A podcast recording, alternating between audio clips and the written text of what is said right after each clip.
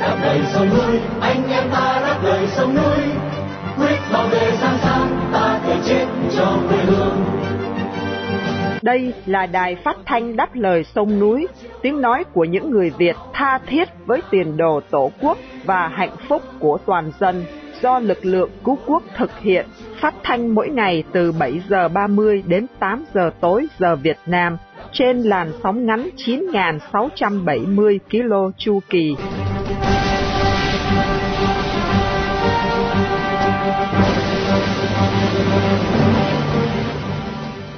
Khanh kính chào quý thính giả. Hôm nay thứ hai, ngày 18 tháng 12 năm 2023 và đây là buổi phát thanh lần thứ 4601 của Đài Đáp Lời Sông Núi. Mở đầu chương trình là phần tin tức, gồm có các tin chính sau đây. Nhật Bản và khối ASEAN hợp tác về an ninh chống Trung Cộng. Pháp bất bình vì một nhà ngoại giao thiệt mạng tại Gaza. Nga kiếm lời hơn 2 tỷ rưỡi Mỹ Kim từ số vàng khai thác ở Phi Châu. Sau phần tin tức, chương trình được tiếp nối với chuyên mục phê bình hiến pháp Việt Nam và cuối cùng là phần bình luận. Buổi phát thanh hôm nay được sự bảo trợ của Tổ chức Phục hưng Việt Nam, chi bộ Bắc California, trong danh sách lịch vàng 365 ngày năm 2023, đồng thời để vinh danh tù nhân lương tâm Lê Văn Hải, một người Việt yêu nước đang bị giam cầm trong lao tù Cộng sản. Mở đầu chương trình, Vân Hà và Miên Dương mời quý thính giả theo dõi chi tiết các tin hôm nay.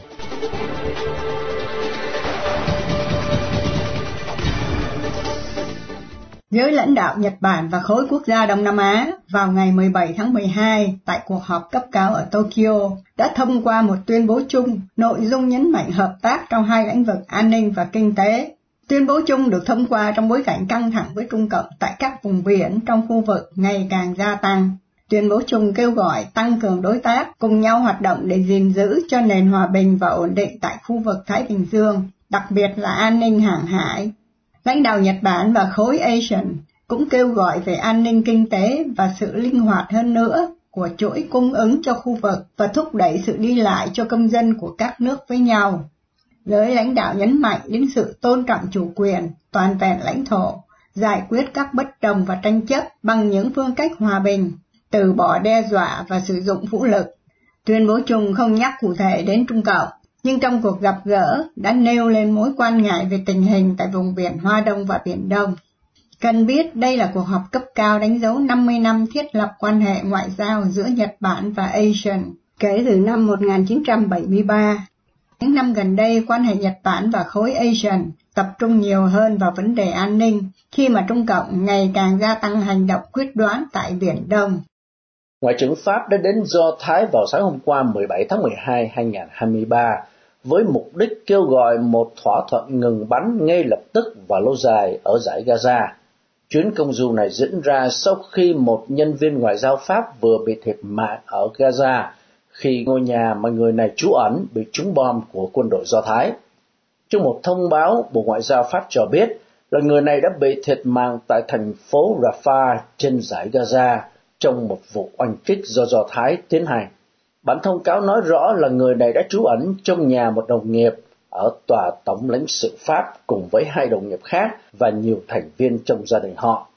Tuy nhiên ngôi nhà ở Rafah, miền nam Gaza, đã bị trúng bom của Do Thái vào tối 13 tháng 12, khiến 10 người thiệt mạng. Bộ Ngoại giao Pháp đã lên án vụ tấn công và yêu cầu chính quyền Do Thái làm sáng tỏ mọi vấn đề liên quan đến vụ ném bom.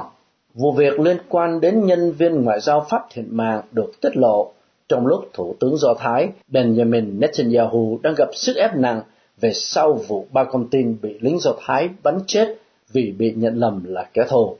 Trong bài phát biểu đầu tiên kể từ sau vụ ba con tin bị quân đội Do Thái giết nhầm, Thủ tướng Do Thái cho biết ông rất đau lòng trước vụ này, nhưng việc quân đội Do Thái tiếp tục sử dụng vũ lực ở giải Gaza là cần thiết để đưa các con tin trở về và giành chiến thắng trước kẻ thù.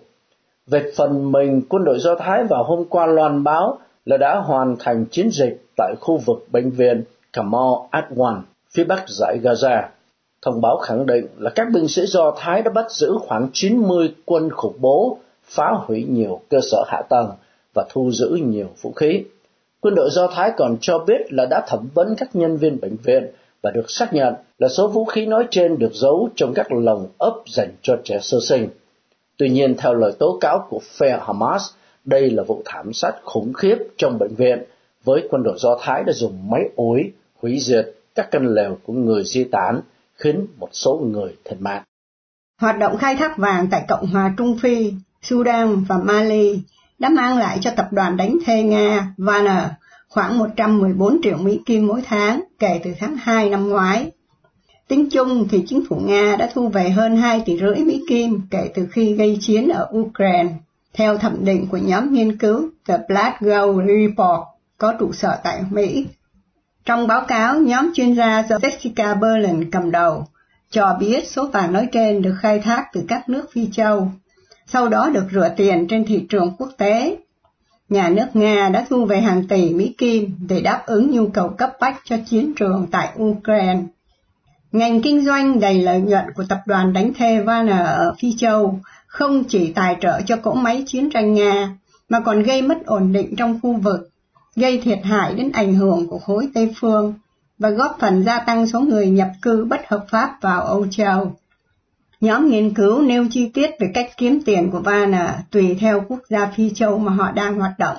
Ví dụ tại Mali, khoảng 1.000 lính đánh thuê Wagner có mặt để chống cuộc khủng bố, thánh chiến và bảo vệ quân đội cầm quyền, và được trả thù lao hàng tháng hơn 10 triệu Mỹ Kim. Tập đoàn quân Việt dựa vào một số công ty khai thác quốc tế, trong đó có công ty Canada Barrick Gold.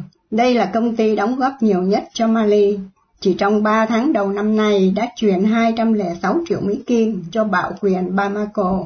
Tại Cộng hòa Trung Phi, tập đoàn Warner được độc quyền khai thác mỏ Ndasima lớn nhất nước. Theo thẩm định, hàng năm Warner thu về khoảng 290 triệu Mỹ Kim từ việc khai thác vàng ở mỏ này. Tại Sudan, Wagner kiểm soát một mỏ lọc vàng lớn và trở thành bên mua vàng chưa lọc. Dù có rất nhiều bằng chứng về hoạt động kinh doanh liên quan đến nhiều thành viên dính líu đến Điện Kremlin từ hơn một thập niên qua, nhưng mọi thống kê ngoại thương của Sudan đều khẳng định số vàng không hề được xuất cảng sang Nga. Tuy nhiên, theo dữ liệu của Ngân hàng Trung ương Sudan cho thấy là thiếu hơn 32 tấn vàng trong năm 2021 và được cho là có thể liên quan đến Vana.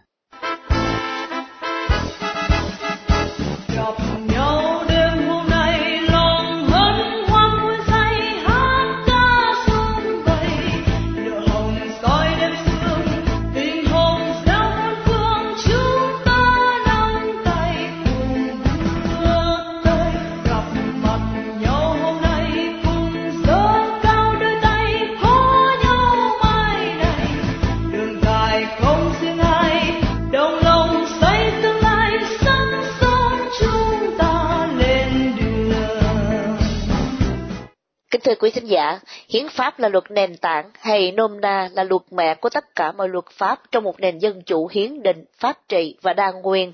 Bản hiến pháp 2013 của Cộng sản Việt Nam có nhiều khuyết điểm quan trọng mà chúng ta cần thảo luận để góp phần cho công tác xây dựng một bản hiến pháp dân chủ chân chính cho giai đoạn hậu Cộng sản. Đây là mục tiêu của chuyên đề phê bình hiến pháp Việt Nam do đã phát thanh đáp lời sông núi chủ trương. Trong chương trình hôm nay, chúng ta xin được giới thiệu với quý thính giả luật sư Đặng Đình Mạnh, cộng sự viên mới nhất của chuyên mục phê bình hiến pháp. Luật sư Đặng Đình Mạnh tốt nghiệp cử nhân luật khoa năm 1995 và trở thành luật sư thực thụ năm 1996. Hiện là luật sư thuộc đoàn luật sư thành phố Hồ Chí Minh. Trong nhiều năm qua, luật sư đã tham gia bào chữa cho hơn 40 vụ án hình sự trong hơn 70 phiên tòa hình sự để đại diện bảo vệ pháp lý cho khoảng gần 100 người, gồm những người bảo vệ nhân quyền, nhà hoạt động dân chủ, nhà báo độc lập, người ủng hộ quyền đất đai, tôn giáo thiểu số và bất đồng chính kiến. Vài người trong số họ có thể kể như nhà báo Phạm Đoan Trang, Phạm Chí Dũng, Huỳnh Thục Vi, Trương Duy Nhất. Gần đây nhất là vụ đàn áp tự do tôn giáo với 6 thành viên của nhóm Thiền Am bên bờ vũ trụ, Trước đó, luật sư Mạnh cũng bảo vệ cho những nhân vật chính trị nổi tiếng, chẳng hạn như các vụ án chống lại các thành viên của Hội Anh em Dân Chủ, nhóm Liên minh Dân tộc Việt Nam, nhóm Hiến pháp, hoặc những vụ kiện chống lại dân oan đồng tâm, vườn rau Lộc Hưng và rất nhiều vụ án chống lại quyền tự do ngôn luận. Trong quá trình hành nghề của mình với tư cách là một luật sư nhân quyền, luật sư Mạnh bị sách nhiễu đe dọa rất nhiều lần, bị hành hung ngay trong khuôn viên tòa án, bị cướp hồ sơ, laptop, nơi đang được an ninh canh gác, bị bắn vỡ kính ô tô, bị công an chặn đường sách nhiễu, bị an ninh đến nhà ngăn chặn đến dự cuộc họp do quốc vụ khanh nước Đức mời. Tháng 8 năm 2021, luật sư Mạnh bị cơ quan an ninh ra quyết định cấm xuất cảnh. Tháng 2 năm 2023, luật sư Mạnh chính thức bị Bộ Công an yêu cầu điều tra hình sự về tội danh theo Điều 331 Bộ Luật Hình sự. Vào trung tuần tháng 6 năm 2023, luật sư Mạnh được chính phủ cấp visa tị nạn chính trị. Tháng 8 năm 2023, luật sư Mạnh thành lập kênh truyền thông Tiếng Nói Dân Oan trên hai nền tảng mạng xã hội là YouTube và Facebook để lên tiếng cho công chúng biết về những vụ án chính trị, dân oan cũng như thông tin, bình luận về những sự kiện chính trị, xã hội và luật pháp ở trong nước. Tháng 6 năm 2023, luật sư Mạnh được hai tòa đại sứ Pháp và Đức tại Hà Nội đề cử làm ứng viên cho giải thưởng nhân quyền danh giá năm 2023 của hai chính phủ Pháp và Đức. Mời quý thính giả cùng theo dõi buổi trao đổi sau đây giữa phóng viên Hải Sơn và luật sư Đặng Đình Mạnh. Xin kính chào luật sư Đặng Đình Mạnh. Thưa luật sư, đối với bản hiến pháp được chính quyền trong nước cho tu chính năm 2013 đó, luật sư quan tâm đến vấn đề nào nhất? Xin chào ờ, anh. Tôi tin rằng bất kỳ người Việt Nam nào mà khi quan tâm đến hiến pháp thì họ sẽ quan tâm đến điều 4. Trong đó là quy định về sự lãnh đạo toàn diện của Đảng Cộng sản Việt Nam đối với lại đất nước. À, điều 4 nó cũng là điều khoản gây rất là nhiều tranh cãi vì nó không những đi ngược lại với những cái nguyên tắc phân quyền mà hầu hết các quốc gia văn minh trên thế giới họ đang vận dụng và cái hậu quả của việc áp dụng điều luật này nó đang đe dọa đến cái sự tồn vong của đất nước và bên cạnh đó thì tôi quan tâm nhiều đến cái ý niệm là giám sát đảng cộng quyền vì lẽ tại khoảng 2 điều 4 quy định rằng là đảng cộng sản Việt Nam chịu sự giám sát của nhân dân Vâng, nếu có thể đó xin luật sư cho biết lý do mà ông quan tâm đến vấn đề giám sát đảng cầm quyền quy định trong điều 4 hiến pháp được không thưa à. luật sư? À, tôi tôi quan tâm đến vấn đề này vì những cái lý do như sau. Thứ nhất, tôi đặc biệt quan tâm đến vấn đề này vì lần đầu tiên Đảng Cộng sản họ đã phải thừa nhận rằng trong suốt thời gian dài 77 năm, họ giữ cái vị thế độc tôn lãnh đạo quốc gia. Kể từ năm 1946 tôi tạm tin cái cái mất thời gian là như vậy. Thì cho đến nay, đảng cộng sản họ nắm giữ quyền lực quốc gia mà họ không chịu bất kỳ sự giám sát nào cả, kể cả của nhân dân thứ hai, đảng cộng sản là một đảng chuyên chế. Họ chiếm cái địa vị độc tôn về chính trị và đã chấp nhận cái sự hạn chế quyền lực của mình bằng cách là là họ chịu cái sự giám sát của nhân dân. Thứ ba rằng, đảng cộng sản họ đã nhận thức được rằng cái sự hành xử quyền lực quốc gia nhất thiết là phải có cái sự giám sát trong đó. Và thứ tư là sự giám sát của nhân dân đối với đảng cộng sản nó không còn là một cái cái yêu cầu chung chung nữa mà nó đã trở thành một cái điều luật nó mang hiến tính. Thì cả bốn cái cái, cái, cái lý do nêu trên thì à, tôi thấy rằng nó mang cái ý nghĩa hết sức là tích cực. So với cái thời điểm trước năm 2013 thì đây là một cái sự ờ, phải nói là một cái sự tiến bộ rất lớn về nhận thức của đảng cộng sản à, so với lại thời gian trước đó.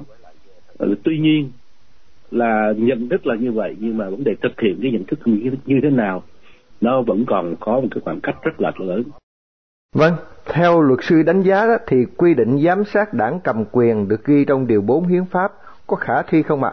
Nếu có thì sự thực thi sẽ phải như thế nào thưa luật sư? À, vấn đề này tôi nghĩ là cần phải đánh giá theo hai cái phương diện à, về pháp lý và cả về thực tế.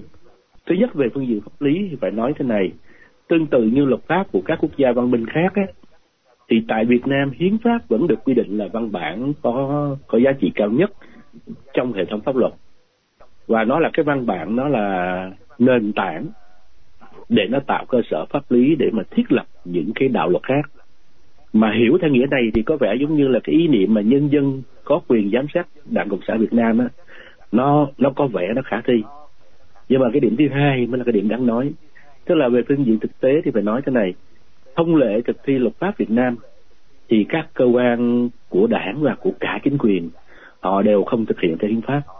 Thậm chí họ cũng không thực hiện theo các đạo luật do quốc hội ban hành, mà họ thực hiện theo các văn bản hướng dẫn thi hành do chính phủ ban hành, như là nghị định, thông tư, quyết định chỉ thị. Và chúng ta cũng phải thấy rằng trong khá nhiều trường hợp, thì những cái văn bản hướng dẫn loại này nó có cái nội dung khác biệt và nó đi ngược lại với hiến pháp so với hoặc là những cái đạo luật mà do quốc hội ban hành. Và tuy rằng nó khác hoặc là nó đi ngược hiến pháp nhưng mà nó vẫn được thực hiện. Và trong cái trường hợp mà là cái quan điểm là nhân dân giám sát đảng đảng cộng sản ấy, thì mặc dù nó là một cái điều khoản tại ờ, ghi, ghi nhận tại hiến pháp thật nhưng mà nó sẽ không được cơ quan đảng hay là chính quyền tôn trọng và thực hiện vậy lẽ họ sẽ nại ra cái lý do như là tôi vừa nói trên về cái thông lệ. Tức là chưa có văn bản nào để mà hướng dẫn thi hành cả. Ngoài ra còn có một lý do khác để tham khảo. Thì chính ông Nguyễn Phú Trọng là người đang là người đứng đầu của đảng cộng sản. Thì ông ấy đã từng phát biểu một cách hết sức là công khai với cử tri vào ngày 28 tháng 9 năm 2013 rằng hiến pháp là văn kiện chính trị, pháp lý quan trọng và bậc nhất sau cương lĩnh của đảng thì phải nói là một cái nhận thức như vậy là một cái nhận thức tôi cho rằng nó hết sức là phản động. Và nó trong chừng mực nào đó nó đã phủ nhận luôn cả cái giá trị cao nhất của hiến pháp rằng tất cả mọi sự đều ở dưới cương lĩnh cả. Và nếu cương lĩnh chưa nói đến vấn đề giám sát à, của của người dân à, đối với lại à, đảng cộng sản thì đương nhiên là hiến pháp vẫn cứ phải chờ. Do vậy thì rất tiếc để trả lời câu này à, cái câu hỏi này á thì tôi phải phải nói rằng như thế này cái việc mà nhân dân giám sát đảng cộng sản nó chỉ là một cái quy định nó không hề có tính khả thi nào cả nếu không muốn nói đây nó chỉ là một cái bánh vẽ mà thôi Thưa luật sư có đề xuất gì để quy định về việc giám sát đảng cầm quyền trở nên khả thi hơn không ạ? Thật ra thì tôi tôi không có cái sáng kiến nào để mà đề xuất cả. Nhưng mà tôi vẫn có thể nêu cái bài học về việc thực thi luật pháp từ các quốc gia văn minh để mà chúng ta có thể tham khảo. Đó là ở họ thì hiến pháp nó không phải là một văn bản chết. Tôi nói văn bản chết có nghĩa là cái văn bản hiến pháp của Việt Nam hiện nay nó là một văn bản chết tại vì nó không có nó phải chờ những cái văn bản hướng dẫn thi hành thì nó mới có thể thực hiện được mà hiến pháp ở các nước đó, nó là một cái văn bản nó có cái sức sống pháp lý thực thụ các điều khoản của hiến pháp được người dân họ tiếp dẫn. Và họ căn cứ vào đó để yêu cầu các cơ quan chính quyền là phải thực thi theo hiến pháp. Đó là cái bài học của các quốc gia văn minh. Và tôi nghĩ rằng là nó cũng sẽ là bài học đối với chúng ta để mà để mà hiến pháp nó trở thành một cái văn bản sống sống động. Nó có thể đi vào đời sống xã hội được. Tôi tôi tóm lại việc này thì tôi cho rằng là nước ta vào cái thời kỳ mà quân chủ chuyên chế của triều nguyễn thì họ đã hành xử cái quyền lực quốc gia mà mà không hề có sự giám sát nào cả. Thế thì cái quyền lực này nó đã chấm dứt vào thời điểm năm 1945 khi uh, vua Bảo Đại vào thời điểm ấy ông đã uh, ra cái chiếu thoái vị. Thì năm 1945 thì đảng cộng sản họ cướp chính quyền. Và gần như là họ đã thừa kế trọn vẹn cái việc hành xử quyền lực quốc gia và cũng không có bất kỳ sự giám sát nào cả cho đến nay, năm 2023 thì đây là một cái sự bất thường rất là lớn về việc hành xử quyền lực quốc gia. Và nhất là trong cái bối cảnh hiện nay thế giới, thì họ hành xử quyền lực quốc gia nó luôn luôn có cái sự phân quyền và có cái sự giám sát và kiểm soát quyền lực. Nhưng mà ở Việt Nam ta sau khi ờ, chính thể quân chủ họ cáo chung rồi, chuyển qua chính thể cộng hòa thì cái điều đó nó vẫn tiếp tục thứ nhất là nó tiếp tục ở thực hiện cái điều đó ở miền Bắc cho đến tận thời điểm năm 1975 thì nó đã thực hiện trên toàn cõi Việt Nam cho đến tận ngày tận ngày hôm nay ở đây là một cái điều phải nói là hết sức là bất thường nếu mà xét theo cái cạnh là uh, hiến pháp và pháp luật. Cảm ơn luật sư Đặng Đình Mạnh đã dành thời giờ cho một phê bình hiến pháp 2013 tuần này. Chúc bình an, hẹn lại một buổi trao đổi khác. Xin kính chào luật sư. Dạ, xin chào và xin chào à, các bạn nghe đài à, đáp lời sông núi.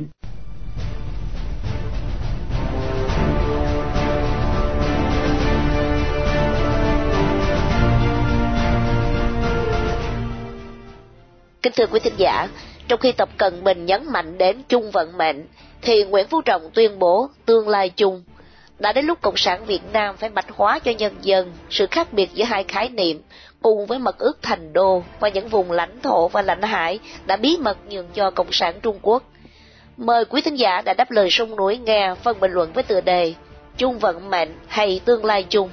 Đảng Cộng sản phải giải thích của Nguyễn Ngọc Già, Nguyễn Hải Hoành, nguồn từ AFA sẽ được Nguyên Khải trình bày để kết thúc chương trình phát thanh tối nay.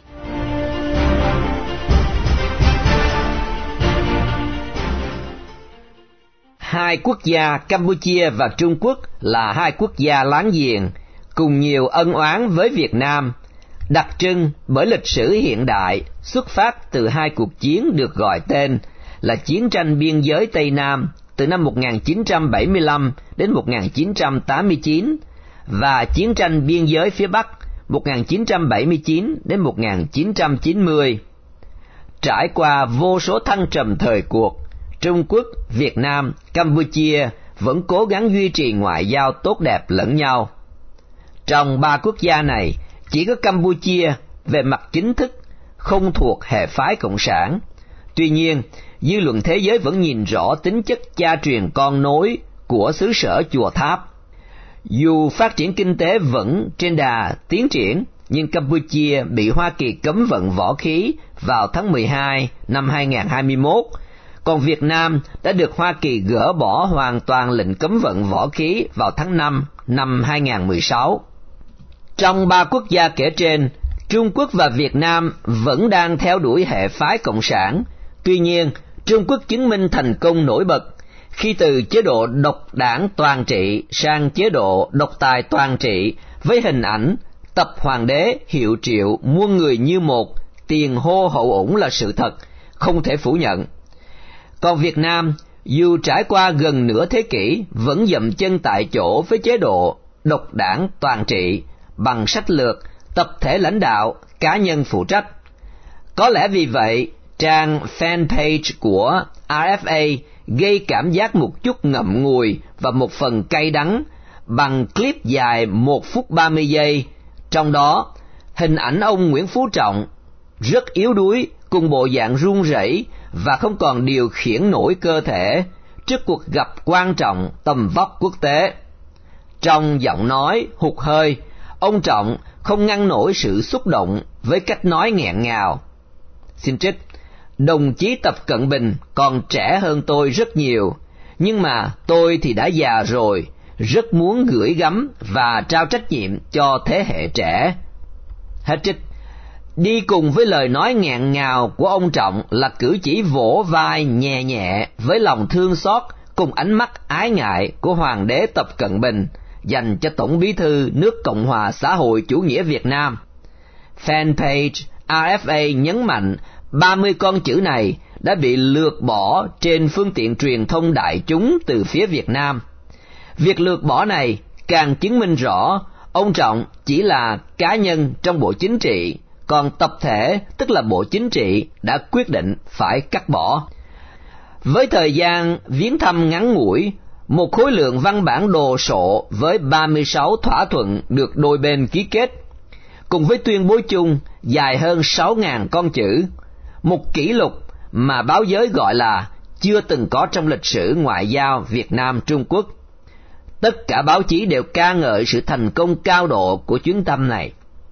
Mới đó, gần nửa thế kỷ, với chiến thắng phan dội địa cầu bằng việc đánh cho Mỹ Cúc, ngụy nhào, nay. Vui sao nước mắt lại trào thay bằng khóc hận thuở nào đa mang. Thành công bổng hóa gian nan giang sơn một mối hoang mang tất lòng. Nỗi niềm ông trọng nghẹn ngào trách nhiệm nay đã trao vào tay ai? Gìn non giữ nước làm sao? Hỡi đồng chí tốt chớ sao lãng dùm chuyến viếng thăm thành công với 21 phát đại báo vang rền chào đón tập hoàng đế kia mà. Tại sao ông Trọng phải dùng chữ nhưng trong câu nói ba mươi chữ nêu trên, như là một phó thác mọi an nguy cận kề, sinh tồn, hủy diệt cho lớp Cộng sản Việt Nam hậu bối đang cầm quyền. Đó là băn khoăn không chỉ của hơn 5 triệu đảng viên Đảng Cộng sản Việt Nam, mà bất cứ người dân nào cũng thắc mắc không kém. Dành cho cuộc viếng thăm thành công, thành công, đại thành công của tình đoàn kết hữu nghị và keo sơn gắn bó từ thuở Hồ Chí Minh lập quốc. Dường như lịch sử, lịch sử chính trị, địa chính trị đã phôi pha, nhạt nhòa theo suốt năm tháng cai trị bạo tàn và sắc máu của người Cộng sản Việt Nam, khiến hầu hết người dân không còn hiểu gì thêm. Ngoài hai quần đảo Hoàng Sa, Trường Sa, ngỡ là bị cưỡng chiếm từ người bạn bốn tốt bởi những người Cộng sản Việt Nam hiền lành, ngây thơ như vô số đảng viên Đảng Cộng sản Việt Nam bày tỏ suốt nhiều chục năm qua của đáng tội thiệt. Quá khứ thường được người đời coi là lịch sử, sai lầm này không chỉ của thường dân, giới sử gia cũng gieo rắc vào trong sách báo về chiến tranh biên giới Tây Nam và chiến tranh biên giới phía Bắc. Không dừng ở sai lầm về lý thuyết, cao hơn khi đóng đinh lịch sử như là dấu chấm hết, lúc đó trở thành tội lỗi với di họa khôn lường cho hiện tại qua câu nói nghẹn ngào của đương kim Tổng bí thư Đảng Cộng sản Việt Nam. Báo chí trong nước không nhắc đến khái niệm cộng đồng chung vận mệnh, chỉ có truyền thông nước ngoài như AFI đề cập vào hôm 13 tháng 12 năm 2023 rằng Chủ tịch Trung Quốc Tập Cận Bình đã rời Hà Nội vào hôm nay 13 tháng 12 năm 2023 kết thúc chuyến công du hai ngày. Trong một bản tuyên bố chung, hai bên cam kết thúc đẩy quan hệ song phương theo hướng xây dựng một cộng đồng chung mà cách gọi theo phía Việt Nam là cộng đồng chia sẻ tương lai, khác với từ ngữ của phía Trung Quốc là cộng đồng chung vận mệnh. Lịch sử chính trị đã bị cắt khúc, cho đến nay vẫn mập mờ về hội nghị thành đô năm 1990. Vào ngày 14 tháng 1 năm 2020, tờ báo quan trọng nhất mang tên Nhân dân đã gọi mật ước thành đô một điển hình của sự dối trá. Vậy thì, Đảng Cộng sản Việt Nam nên bạch hóa với bằng chứng rõ ràng về sự dối trá đó trước toàn thể người dân Việt Nam được chăng? Khi nói về tương lai, quá khứ phải được đào bới lại, bởi quá khứ, hiện tại, tương lai là một dòng chảy liên tục của bất kỳ quốc gia nào. Không được cắt khúc quá khứ, như cắt ổ bánh mì đã gặm nhấm chán chê, rồi bỏ mứa nó vô cái thùng rác mang tên lịch sử, nhằm trốn chạy sự thật.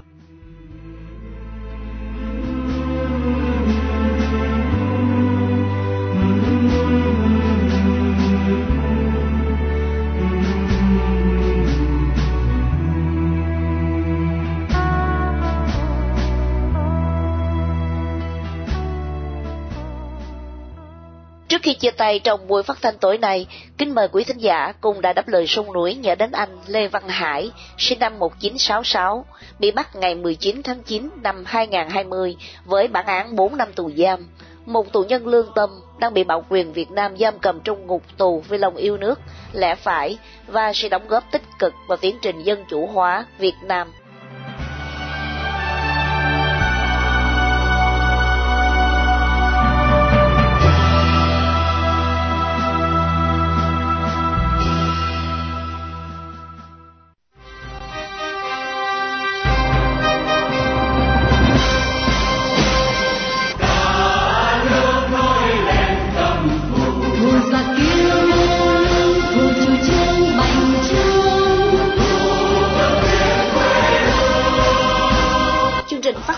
Lên lời sông núi hôm nay đến đây là chấm dứt.